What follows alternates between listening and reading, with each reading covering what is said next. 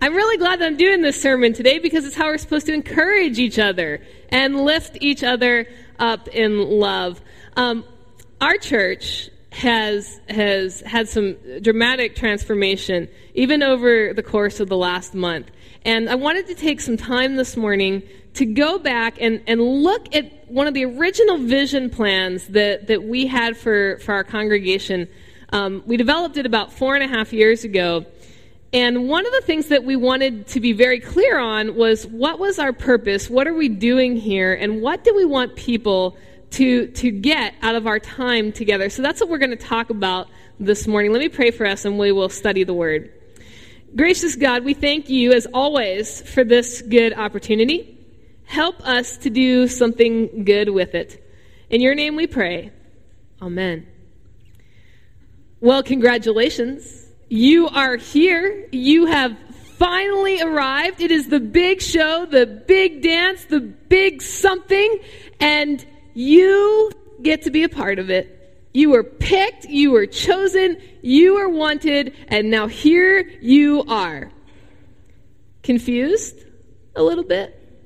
Kind of feel like one of those those contests where the unsuspecting customer stands in line and, and then they become that millionth customer and everybody yells and screams and the confetti comes down and they have no idea what's going on. It's really hard to get excited about something if you have no idea what is happening around you. In the book of Ephesians, the Apostle Paul is writing this letter to the people of Ephesus to explain to them what exactly it is that they have signed up for. What did they get themselves into when they decided to become followers of Jesus? Paul writes, I therefore, the prisoner in the Lord, beg you to lead a life worthy of the calling to which you have been called. That's awesome, but what are we called to? Well, we talked about that last week. We have been called to be disciples of Jesus, followers of Christ. And the one who picked us, the one who called us out, is none other than Jesus himself. And Jesus said last week that he was going to lay down the ground rules. He wants to be priority number one. So if we're going to answer that call, all of us together, then we all have to be all in. And we need to do that with humility and gentleness, with patience, bearing with one another in love, making every effort to maintain the unity of the Spirit in the bond of peace. Everything in that previous sentence is a reflection of the way that Jesus did ministry. It's how he engaged people, how he taught them to follow him. Followers of Jesus, followers of the way of Jesus have to do things completely countercultural to the way that the rest of the world does them because that's how Jesus did it. He did it with humility, with patience, with love. A few weeks ago, I was asked to be a parent volunteer for School Picture Day. Do you remember School Picture Day? Right? It's a really big deal. Not so much when you're little, but when you get older, it becomes a big deal. And um, I, I was totally fine with that. I wanted to be at my son's school, and, and I figured that my job was just going to be taking the money and checking to make sure that everybody's stuff matched. But instead, when I got there, the, the administrator that, that runs the school pictures asked me if I would work with the photographer to prep the kids for their pictures. Four straight hours of kid after kid from VPK, real little, all the way up to fifth grade. I never want to be a teacher. Never. So, as each child came through the line, I made it a point to ask them something funny, something like, So, what do you do for a living? Or, give them a word of encouragement about their day. And at most, I got to spend about two minutes with every child. Then, when the photographer was ready, I'd say something like, Oh, this is Sally. When she grows up, she wants to be a Disney princess, preferably Pocahontas. And the photographer would laugh, and the child would laugh, and then they'd take a great picture. And about an hour into it, the photographer says to me, She says, You're really good at this. You must be a teacher. And And I said, no, not, not a teacher. And we were on to the next child. Well, the day went on with these discussions about Minecraft, baseball, and movies, and favorite teachers, and the grossest things moms pack in school lunches. And all along, the photographer and now the other parent volunteers are watching me to see what I'm going to say to the next child in line. Finally, after about three hours, there was a short little break. So the photographers and the parent volunteers are all sitting there in the library, and that's when the bomb dropped. Because one of the parents said to me, So, Hope, how are things going at the church? And the photographer, probably louder than she wanted to be, cries out, The church? Church? You couldn't possibly work at a church. What do you even do there? and before I could answer, another parent chimes in and says, Well, Hope's a pastor. And that was it. This poor woman spit water all over the table. Not another word was said. If you want to end a conversation, you just tell somebody you're a pastor. Conversation over the next wave of students come in, and I went right back to asking about Skylanders and football and Girl Scouts and favorite subjects. But when it was all over and everything got packed up, the photographer came over to me. And she said to me, So, um, does your, does your church, does your, does your church take people like me? And I didn't know what she meant by that, so I said, You mean sinners? Oh, yeah, we're full of them. and she started to tear up. Now, you know, you know that she had a backstory. She wouldn't have been asking unless there was a backstory. And she must have been carrying a lot of stuff that day, much more than just her photography equipment. But that makes her just like every one of us. What good would it have done her if I had just announced at the outset that I was a pastor and, and a follower of Christ? That might have brought about all kinds of assumptions and judgments, and that would have created some walls that would have never allowed us a space to have a conversation. So instead, what she saw was she saw me comb hair and straighten shirts and make kids smile and encourage them and treat them like they matter because they do. And somehow, somehow in all that, she figured that maybe, maybe she could be treated the same way. We have to remember always that Jesus lived his life with humility and gentleness. For us as a church, particularly as a church who values what we do outside of these walls, we need to make sure that humility and gentleness is a trademark of everything that we do and how we interact with the world. If by announcing our greatness, either corporately or individually, is going to put up a wall that's going to hinder anyone from coming to the grace and love of Jesus that we have received, then we need to be doing our life and ministry differently. It can never, ever, ever be about us. And so we have to be patient about that. We have to be patient with each other because not everybody gets it at the same time.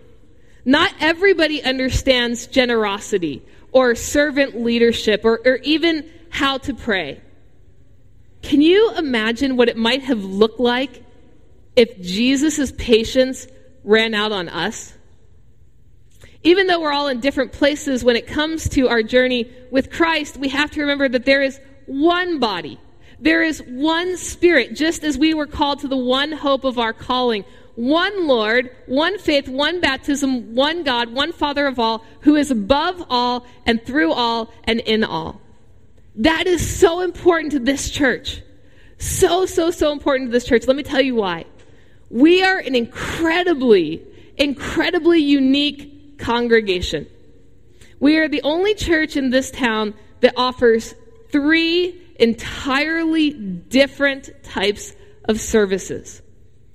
And the problem with that is that sometimes we run the risk of creating a little bit of, of interchurch jealousy. Well, that service got, and this service did, and how come this service has this?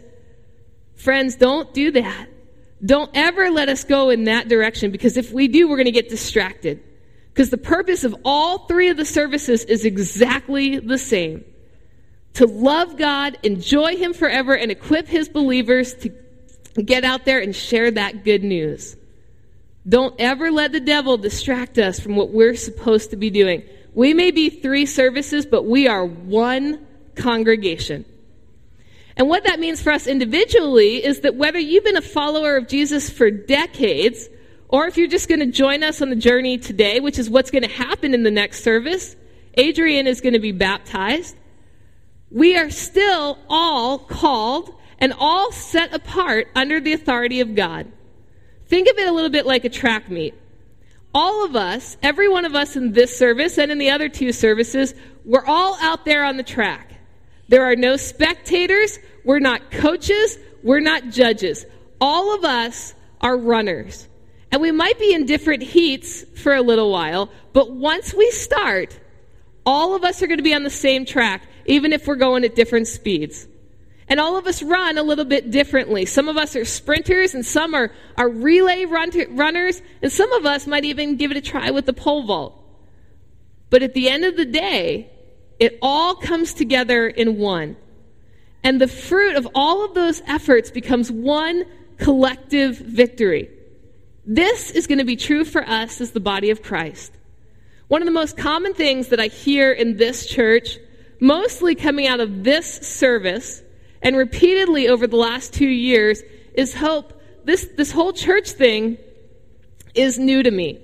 I don't have a lot of experience with prayer or, or studying the Bible. I don't get tithing yet, but I'm just trying to learn and figure it out. And each person who says that to me thinks that, that they're the only one who has those feelings.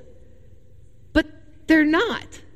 If every person in this room had the same gifts as, as Pastor Reed does for compassion and prayer, or as Pastor Sung does for worship leadership and teaching, or as, as I do for uh, preaching, then we'd be in a world of hurt because we'd all be doing the same thing. Instead, we have to have somebody who knows how to care for our buildings and grounds. Somebody has to know how to pay our bills. Somebody has to know how to cook. Somebody has to know how to sing. Somebody has to have a gift for intercessory prayer. Somebody has to have a heart for our mission partners. Somebody has to have the gift of noticing all those little things that us big picture folks can't see. We need each other. We need each other. That's why God gave us church. And in his wisdom, he makes his church out of a mess of people who are all trying to figure it out together. There's no lone rangers in ministry. Each of us was given a grace according to the measure of Christ's gifts. So when God gave out the gifts, he gave them differently. Some were apostles and prophets, some were evangelists, some were pastors and teachers, and everybody Everybody is out there to equip the saints for the work of ministry for the purpose of building up the body of Christ.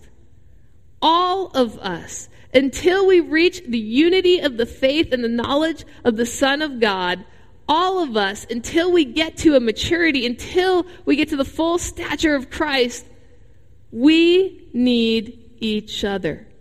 If you're here, we need you to be here. Because none of us develops into any kind of maturity if we're left to raise ourselves alone. None of us, the last that I checked, had been appointed as the new Messiah, the new Savior of the world. So it turns out that we're all a little bit imperfect. But maybe my imperfection is your strength. And maybe your flaw is another's gift. We'll never know unless all of us work together in a unified spirit towards one common goal. And that goal is very clear. Jesus laid it out last week. It is to follow him, to glorify God, enjoy him forever. Paul goes on to talk about how we should no longer be children, tossed about to and fro, blown by the wind of every doctrine, by people's trickery, by their craftiness and their scheming.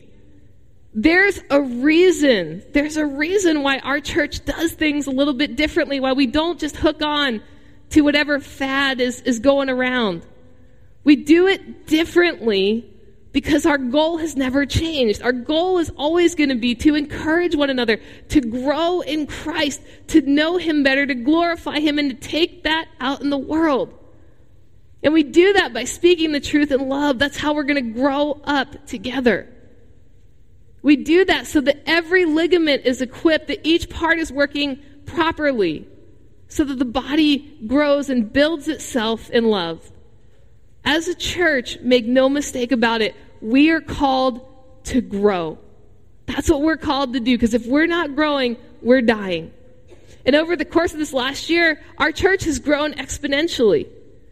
It would be so easy in the midst of all these new people and new faces and new ministry for us to lose focus. So I don't want us to do that. I want us to remember that no matter how big we get, no matter how many people are around this place, we need each other. We need every single one. Because we're really all called to be on the same journey, and all of us started from a place that came with a story.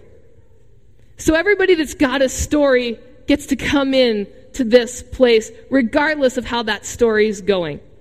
Don't ever get so far removed from your story that you forget the grace that first brought you into a relationship with Jesus. Love each other enough to speak the truth in a way that encourages everyone to move towards Christ.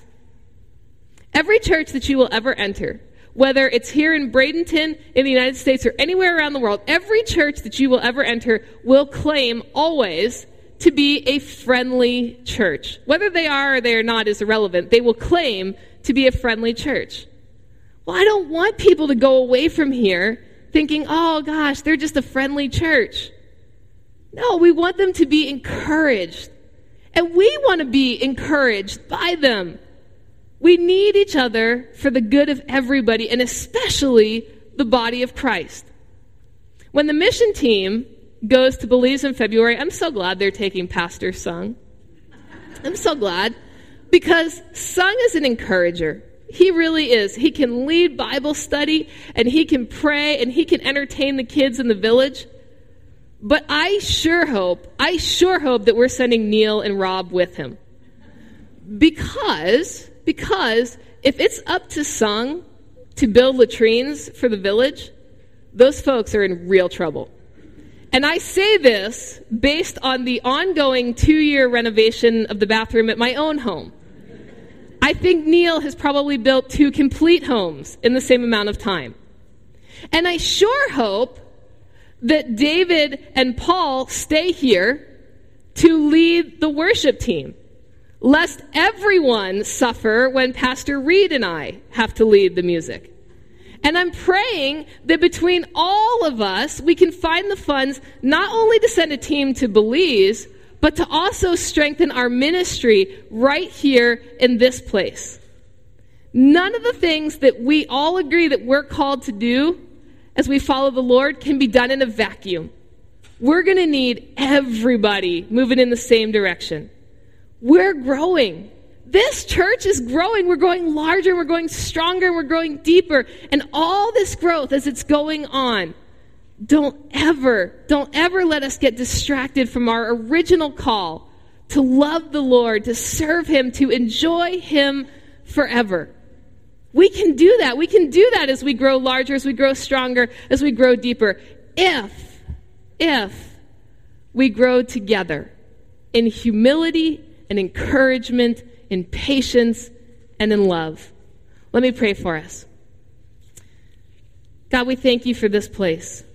We thank you for every person that comes in here. We thank you for their story, for the things that shaped and molded them into who they are. We thank you that you give us a place where we can drop all of our baggage, where we can be loved and wanted and encouraged. And we pray, Lord, that, that as more and more folks come into this fellowship, that we will never forget that grace that first brought us to you, that we can continually demonstrate it to all who enter in here, and that as we go about doing ministry, we find a way in each and every component of that ministry to see where it is that our special gift might make a difference. In your name we pray. Amen.